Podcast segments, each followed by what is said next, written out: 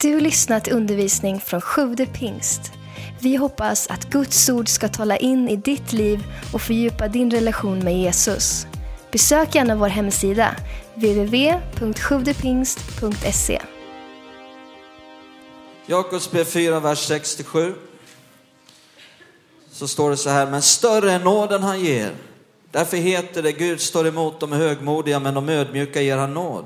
Underordna er därför Gud, stå emot djävulen, så skall han fly bort ifrån er. Under mars månad nu så har jag ett litet minitema som heter Din värsta fiende, högmod. Den första delen predikade jag om då den 5 mars och idag kommer del 2. Jag eh, vill uppmuntra dig om du inte var med här den 5 mars att eh, lyssna på vår podcast och få med dig det här också. Eh, Jag tror att det här är ett otroligt viktigt budskap för mig och för oss allihopa ifrån Guds ordet. Eh, och eh, vad vi läser här nu, det är att eh, jag vill ta bara först en liten kort repetition av något som vi sa förra gången för två veckor sedan.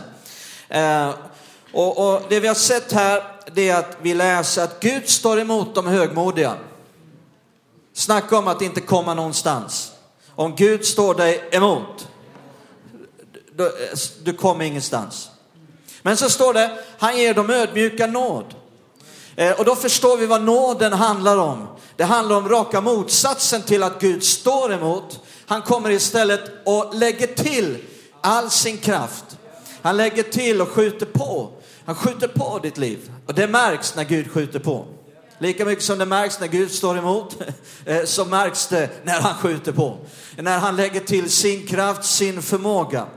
Eh, och, och vad vi förstår utifrån de här verserna, det är att det här blir helt avgörande för våra liv. Det här är helt avgörande för den här församlingens framtid. Det här är helt avgörande för ditt eget personliga liv. Det här är helt avgörande för eh, hur mycket du kommer att kunna bli använd utav Gud. Eh, ju mer högmod vi kan få ut ur våra liv, desto mer nåd kan Gud ge in i våra liv. Ju mer du kan utvecklas i ödmjukhet, eh, desto mer kan Gud skjuta på i ditt liv. Det är helt avgörande det vi talar om här, eh, de här två gångerna för våra liv. Eh, så det är någonting otroligt viktigt. Det vi såg också förra gången, det var att eh, vad vi talar om här, det är... Eh, Åh, tack och lov för vatten. Eh, det vi talar om här, det är själva ursprungssynden.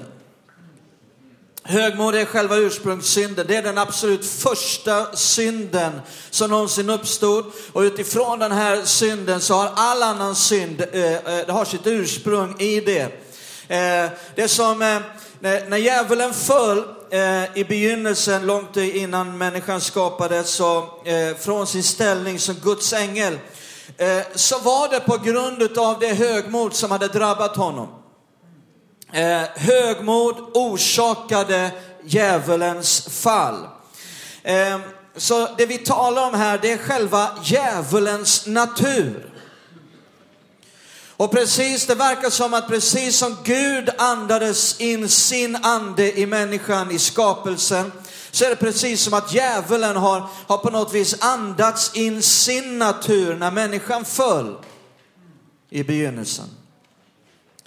Så högmod, det är alltså en manifestation av djävulens natur.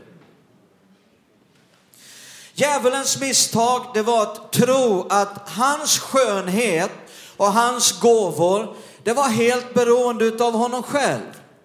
Han insåg inte att det här var en gåva från Gud och att också förutsättningarna för allt detta var bara en stor gåva från Gud. Och vi behöver inse att alla våra talanger, alla våra gåvor, all vår skicklighet är en gåva från Gud. Självklart är det så att Gud ger gåvor till oss som han vill sen att vi ska förvalta, som han vill att vi ska göra någonting för att utvecklas så att det växer till. Men också det är en gåva. Att det överhuvudtaget finns förutsättningar för eh, allt detta, för vårt förvaltarskap, det är också en gåva ifrån Gud. inser vi egentligen hur beroende vi är av Gud och hur beroende vi är av hans nåd. Han ger den ödmjuke nåd. Och jag tror ingen vill ha en manifestation av djävulens natur i sitt liv. Är det någon här som vill ha det? Eh, jag tror att vi alla kan vara helt överens om att högmod, det är någonting vi behöver stå emot. Men det är också så här att väldigt många människor vet inte hur högmod beter sig, eh, hur man eh, känner igen hur högmod låter, hur det beter sig. Och det är just därför som vi de här två gångerna framförallt tittar på manifestationer av högmod. Eh, kännetecken på högmod. Och några utav de här, de kanske du känner att ja men det där vet jag, det där är, det där är ganska självklart. Men jag tror också att vi ska se några saker som eh, eh manifestationer, kännetecken på högmod, som du kanske aldrig har tänkt på är manifestationer av högmod. Eh, förra gången då så såg vi fyra manifestationer av högmod. Det första var att högmodet talar om sig själv, eller av sig själv. Vill bli uppmärksammad, vara där alla lägger märke till en. Kan jag få lite mer i monitorn? Eh, det andra vi såg var att högmodet vill bli ärad, ärar sig själv, försöker därför ofta imponera. Eh, har problem om andra blir ärade. Eh, vill ta åt sig äran för någonting som man kanske har väldigt lite med att göra. Det tredje vi såg det var att högmodet låter sig inte imponeras av andra. Har svårt att eh, se något gott i andra. Det fjärde vi såg var att högmodet är en dålig lyssnare. Och på grund av att högmodet är en dålig lyssnare så avbryter ofta högmodet andra. En människa som ofta har problem med det här att eh, människor som ofta avbryter andra medan de fortfarande pratar har problem med högmod och självupptagenhet. Eh, idag ska vi se några fler sätt på vilket högmod eh, manifesterar sig. Eh, den femte manifestationen nu är att högmod ljuger och vill upprätthålla en falsk bild. Högmod ljuger och vill upprätthålla en falsk bild.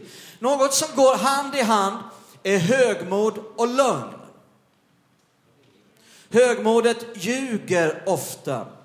Eh, högmodet har väldigt svårt att hålla sig till sanningen. Ljuger ofta, och det handlar ofta då om att blåsa upp någonting som inte är sant. Vill visa sig bättre än vad man egentligen är. Eh, vill ge ett sken av att man eh, har någonting som man inte har. Har nått fram till någonting som man inte har nått fram till. Ödmjukheten säger, det här är jag. Vare sig bättre, men inte heller sämre. Vi tar, eh, det finns en falsk ödmjukhet som vill visa sig sämre än vad man egentligen är. Eh, men ödmjukheten håller sig till sanningen. Sanningen är, om vi skulle nu ta det stickspåret, jag ska inte göra det, men, men Bibeln talar väldigt mycket om att i dig själv är du ingenting. I dig själv har du ingenting. I dig själv vet du ingenting. Vi skulle kunna ta de bibelställena. Jesus sa, utan mig kan ni inte göra någonting. Eh, men Bibeln säger också att i honom så är vi någonting. Eh, vi skulle kunna fortsätta där väldigt länge. Sanningen, ödmjukheten om vem vi är i Kristus. Det behöver vi inte göra avkall på eller backa ifrån. Ödmjukheten håller sig till sanningen. Det här är jag, vare sig sämre eller bättre. Eh, vi ska läsa här i Obadja, vers 3. Obadja, vers 3. Det är Bibelns mest förvånade profet. O bad jag. Är det någon som vet var i Bibeln Obadja ligger? Hand upp. Det är många ödmjuka här. Många ödmjuka. Jag har ingen aning om var det är. Hur många här vet var profetboken i Skea ligger? Mellan vilka böcker? Ja, det är no någon hand uppe här ser jag. Nej, den finns inte i Bibeln. Vad skojar med lite. Och Badja, vers 3. Titta här. Ditt hjärtas övermod har bedragit dig. Där du sitter bland bergsklyftorna i din höga boning och säger i ditt hjärta, vem kan störta mig ner till jorden? Ser ni här, ditt hjärtas övermod har bedragit dig. Det vi lär oss här är att högmodet bedrar sig själv. Det är en sak att vara bedragen av någon annan. Det är en sak, annan sak när man har bedragit sig själv. Vad är det att vara bedragen? Att vara bedragen det är att tro på en lögn. Och den som har bedragit sig själv tror på sin egen lögn om sig själv. Högmodet får en människa till att tro på sin egen lögn om sig själv. Och det är det som blir så farligt med högmodet, att det förblindar människor. Det gör en människa blind till sitt eget högmod, så att man kan inte se sitt eget högmod. Man är självbedragen. Eh, du vet, väldigt mycket synd, eh, det vet man om. Man vet att man har problem med en viss synd, med en viss eh, eh, sak. Men högmodet, det är den där saken som man har så svårt med att se själv att man har i sitt liv. För det gör mig blind, det bedrar mig själv. Man lever i en lögn. Högmod och lögn går hand i hand. Och det är just därför jag vill ta lite tid och tala om de här manifestationerna, kännetecknen på högmod, hur det låter, hur det beter sig. Uh, och det här är livsfarligt när jag blir blind till min egen, mitt eget högmod, min egen synd, min, min, min lögn. Det är fullständigt livsfarligt för jag kan inte göra någonting åt det om jag inte själv ser det. Så därför behöver vi verkligen be till Gud och säga Gud, avslöja allt högmod i mitt liv. Det jag inte kan se själv, det jag inte vet om själv. Jag ber om nåden, avslöja det här i mitt liv. Så att jag, hjälp mig med det här Gud. Att nu högmodet ljuger, upprätthåller en eh, falsk bild om sig själv. Eh, det gör att högmodet kan få dig att bli distanserad från andra människor på olika sätt. Distanserad. Eh, till exempel, högmodet kan säga det är bäst att ingen kommer hem till mig. För då får de ju veta hur det egentligen är. Det är bäst att ingen tittar in bakom fasaden och kommer för nära. Högmodet gör att du blir distanserad på olika sätt från andra människor. Har svårt att funka i team, nära andra, dela livet tillsammans med andra. Eh, högmodet kan göra att du blir mindre gästvänlig, vilket Bibeln tycker, eh, säger är väldigt viktigt att vi har gästvänlighet i våra liv. Högmodet gör dig betydligt mindre gästvänlig. Eh, det finns människor som säger, jag kan inte bjuda hem någon till mig för jag har inte tillräckligt fina saker. Någon som har mött någon sån någon gång? Eller känner, jag har inte tillräckligt fint porslin. Jag har inte tillräckligt fin tv-apparat.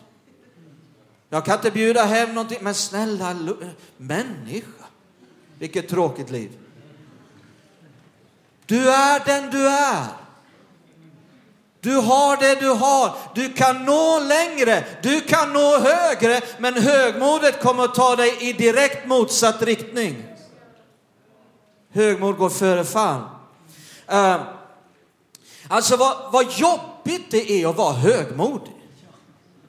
Man gör det så jobbigt för sig själv. Inte bara det, högmodet kan fördumma dig. Och få dig att göra och säga saker som är rent ut sagt dumma. Alla andra ser dumheten men man ser det inte själv. Det finns människor som säger, Åh, nu längtar jag bara att få komma hem så jag kan vara mig själv.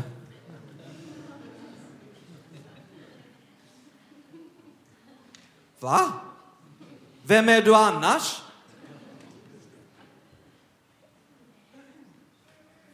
Det var en del som skrattade lite nervöst här inne. Se upp här, vi kanske får med dig på bild också.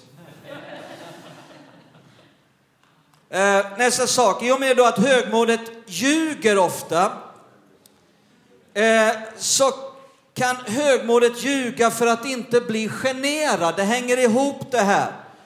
Åh, vad pinsamt, nu kom in någon in bakom fasaden. Oj, vad pinsamt. Nu blev jag generad. Jag minns när min dotter Jennifer, hon var liten. Sitter här med här idag. Jag ska betala dig sen om jag använder dig som exempel. Kan bjuda på lunchen. När min när Christian som också är med här och sen Dennis, de var små grabbar. Jag skulle lära dem att fiska, vi bodde i Märsta, så vi gick ut på en äng bakom där vi bodde. Stor äng, varsitt kastspö. Nu ska vi lära oss att kasta. Jennifer tyckte det var så pinsamt, måtte ingen se oss. Hon följde med nervöst. Är det någon som ser oss? Det går ju inte att få någon fisk där på ängen. Vad gör pappa? Hon ska ut och fiska på ängen. Nej, det är ju totalt vansinne. Hon har inte kopplat att vi skulle träna för att sen åka till sjön. Att känna sig generad kan ibland vara på grund av högmod. Är du ofta någon som känner nu var det pinsamt och nu blev jag så generad. Alltså någon har bjudit hem lite folk, lite prominenta människor. Kanske de är gäst i kyrkan, kanske de är gäst i hemmet. Och människor med högmod, de blir så uppstressade. Måtte inget gå fel. Nu kommer de prominenta människorna hem till mig. Nu ska vi ha bjudning, jag ska bjuda på middag. Och så kommer man här med maten och, och, och sen så kommer man med tårtan efter maten och oj! Tårtan rakt ner i knät på den fina prominenta kvinnan. Åh nej, vad pinsamt! Jag får gå och gömma mig. Hjälp! Smäller igen dörren, jag vågar inte visa mig någonsin igen för dem. Medan ödmjukheten säger... Vad säger ödmjukheten? Ödmjuk säger, ödmjukheten säger, jag ber verkligen om ursäkt. Jag förstår verkligen hur jobbigt det blev för dig nu. Jag ber verkligen om förlåtelse. Följ med här jag tror jag har lite kläder, någon, någon fin klänning du kanske kan låna här. Vi ska hjälpa dig. Är ni med? Nästa sak. Högmodet kan inte erkänna fel. Du hade rätt, jag hade fel. När sa du det senast? Ja, det var länge sedan Sven, för det är länge sedan jag hade fel.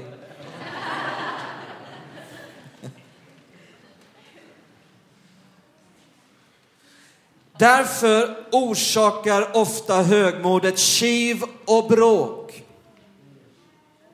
Relationsproblem åt alla håll och kanter. Alltså tänk vad många äktenskap som hade kunnat räddas om man hade kunnat erkänna jag hade fel. Det var dumt av mig. Man hade kunnat se sitt eget högmod och lära sig att vandra i ödmjukhet. Högmod är ett av de absolut främsta orsakerna till relationsproblem åt alla håll och kanter. Eh, högmodet känner så här. Det viktiga är vem som har rätt. Ödmjukheten känner det viktiga är vad som är rätt. Inte vem som har rätt. Det är helt oviktigt. Det viktiga är vad som är rätt. Nästa sak. Högmodet tror sig veta allt.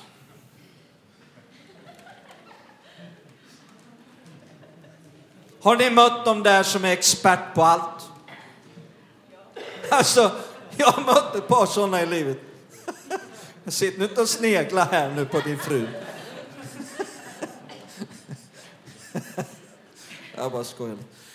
Har ni, jag mötte ett par sådana. Det spelar ingen roll vad man tog upp. Det var de expert på. Så börjar man prata om att landa på månen. Det har, det har de nästan gjort. Det spelar ingen roll vad man tar upp. Om det är att vara bonde, eller det är att vara företagsledare, eller det är att vinna OS, eller det, ja, de kan allt. Och så frågar man, men hur kan du veta det? Ja, jag bara vet. Ser man dem hålla på med någon utrustning de aldrig har sett förut och man går fram och säger, då man tycker liksom att de, de fixar inte det där riktigt, så säger man, eh, kan jag hjälpa dig? Nej, nej, jag har allt under kontroll. Ja, men det ser inte riktigt ut. Jag kan det här.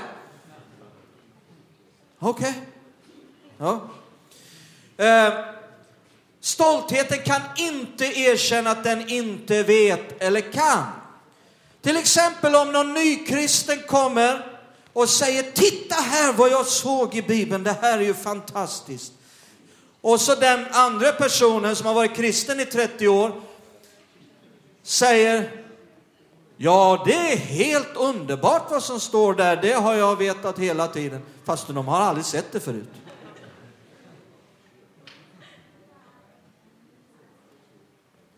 Kan du säga, därför att stolt, stolthet, högmod kan inte erkänna, det har jag aldrig sett förut. Tack så mycket för att du visade det för mig. För då säger man, det visste jag inte, det kunde jag inte. Nästa sak, högmodet har svårt att be om hjälp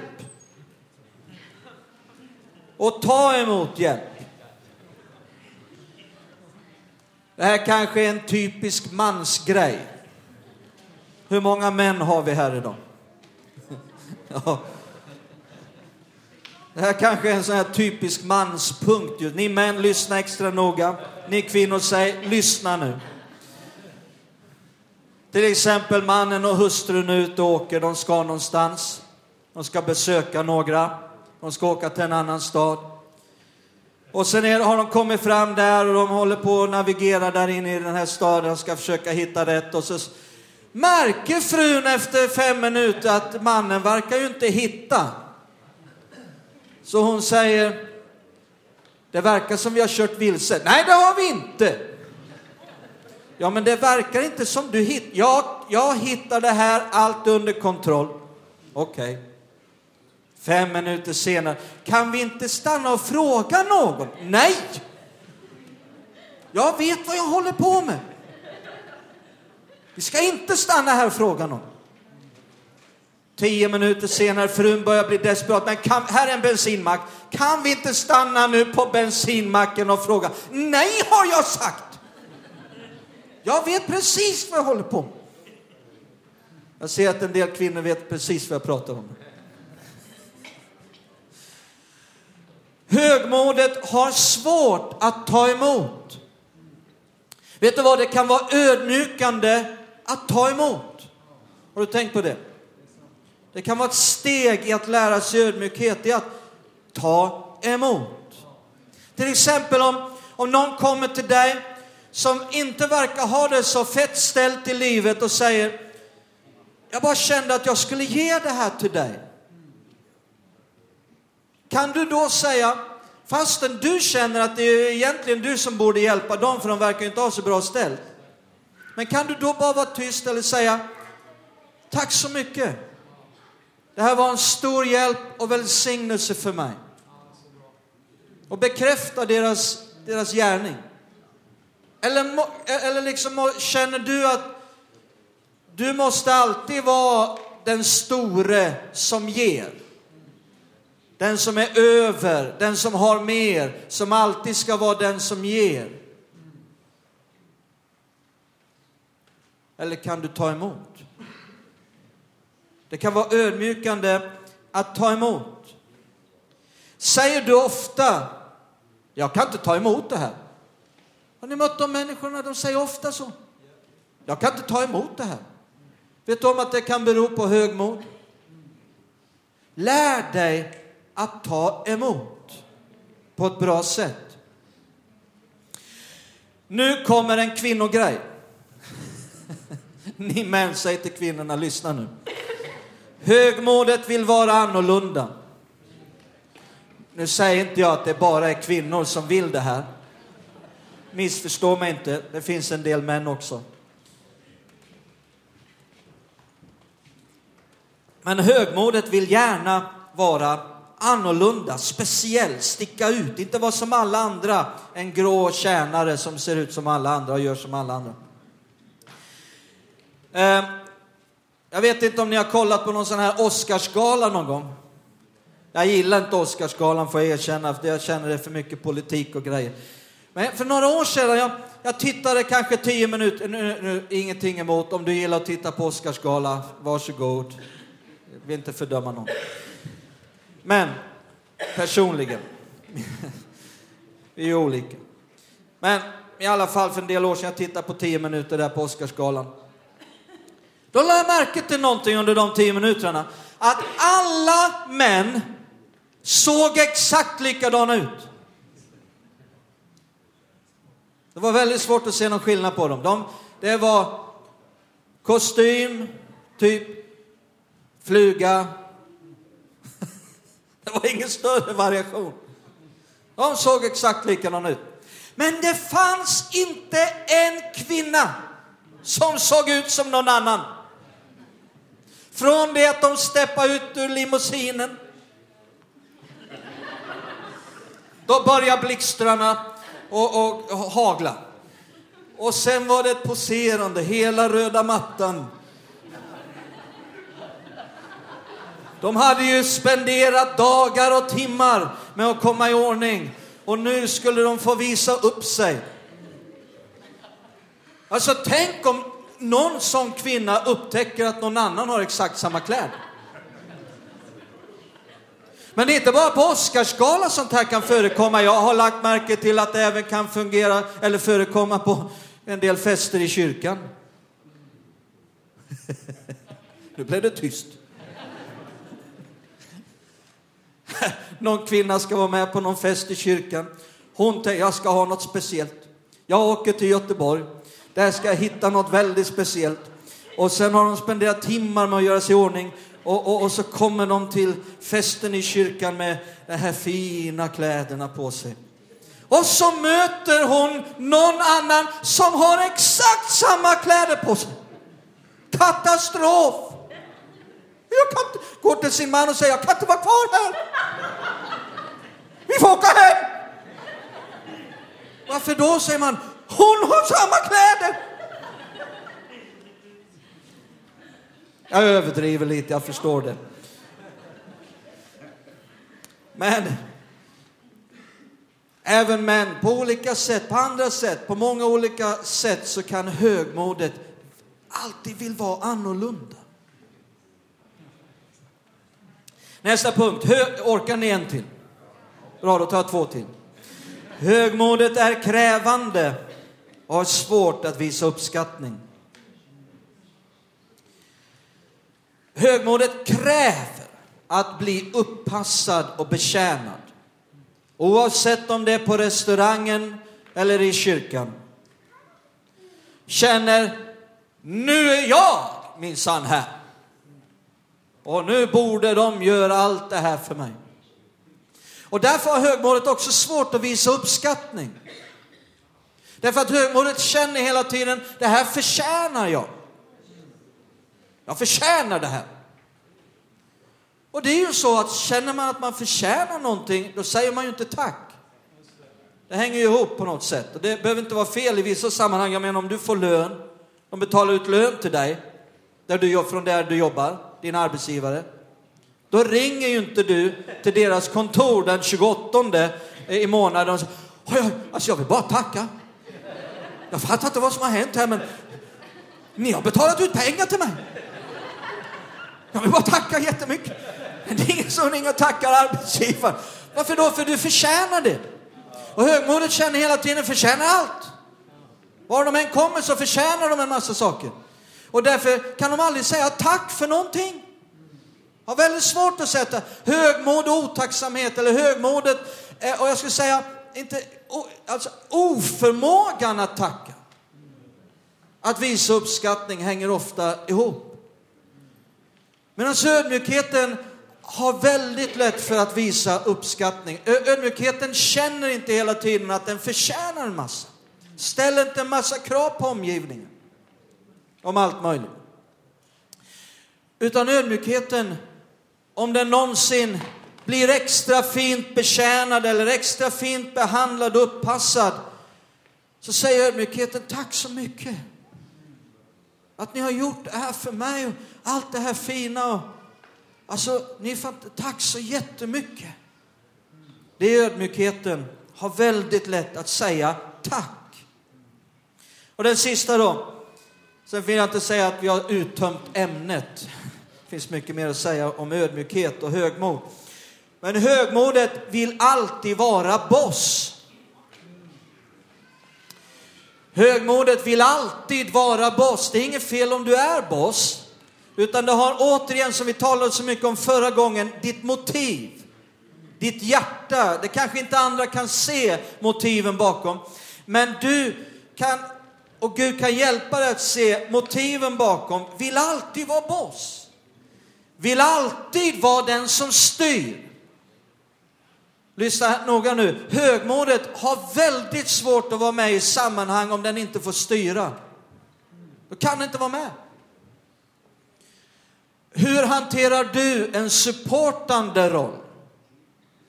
Att spela andra fiol så att säga. Stör det dig att ha en supportande roll? I sådana fall högmod. Det är någonting heligt enligt vad Jesus undervisade. Att hjälpa någon annan, att vara någon annans tjänare, är någonting väldigt heligt i Guds rike. Om det stör dig att du inte styr, då är det högmod. Är du bra på att ta instruktioner?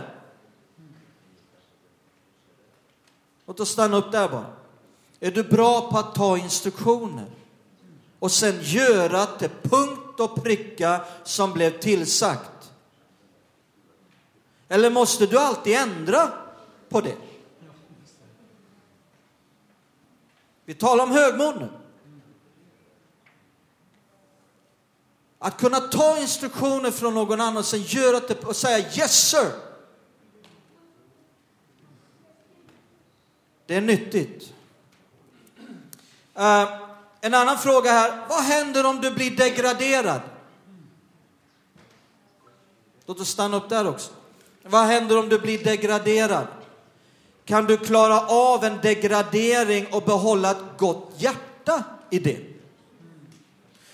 Gud kommer att vaka över hur du hanterar en sån prövning.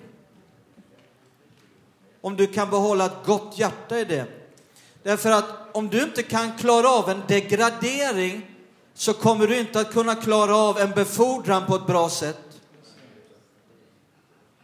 Och låt mig säga det här till sist, att Gud befordrar inga i sitt rike som inte kan klara av en degradering. Tacka Gud nästa gång du blir degraderad och säg come on, prövning.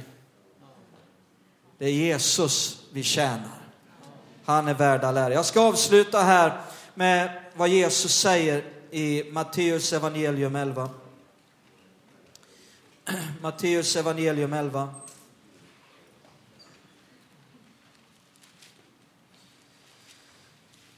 Då säger Jesus så här i vers 28.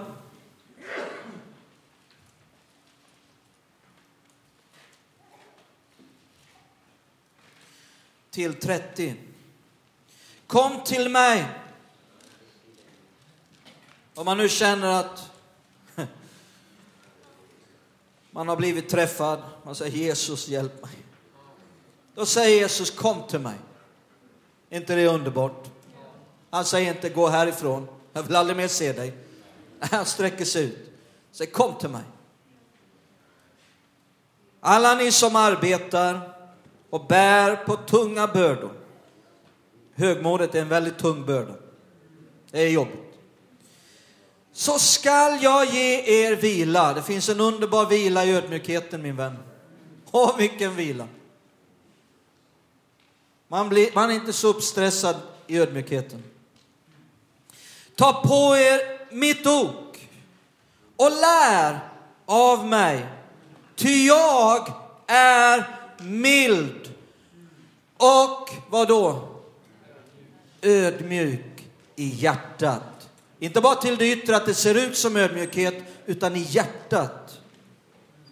Då ska ni finna ro för era själar, ty mitt ok är milt och min börda är lätt. Tack för att du lyssnat. Glöm inte att du alltid är välkommen till vår kyrka. Du hittar mer info på www.sjuvdepingst.se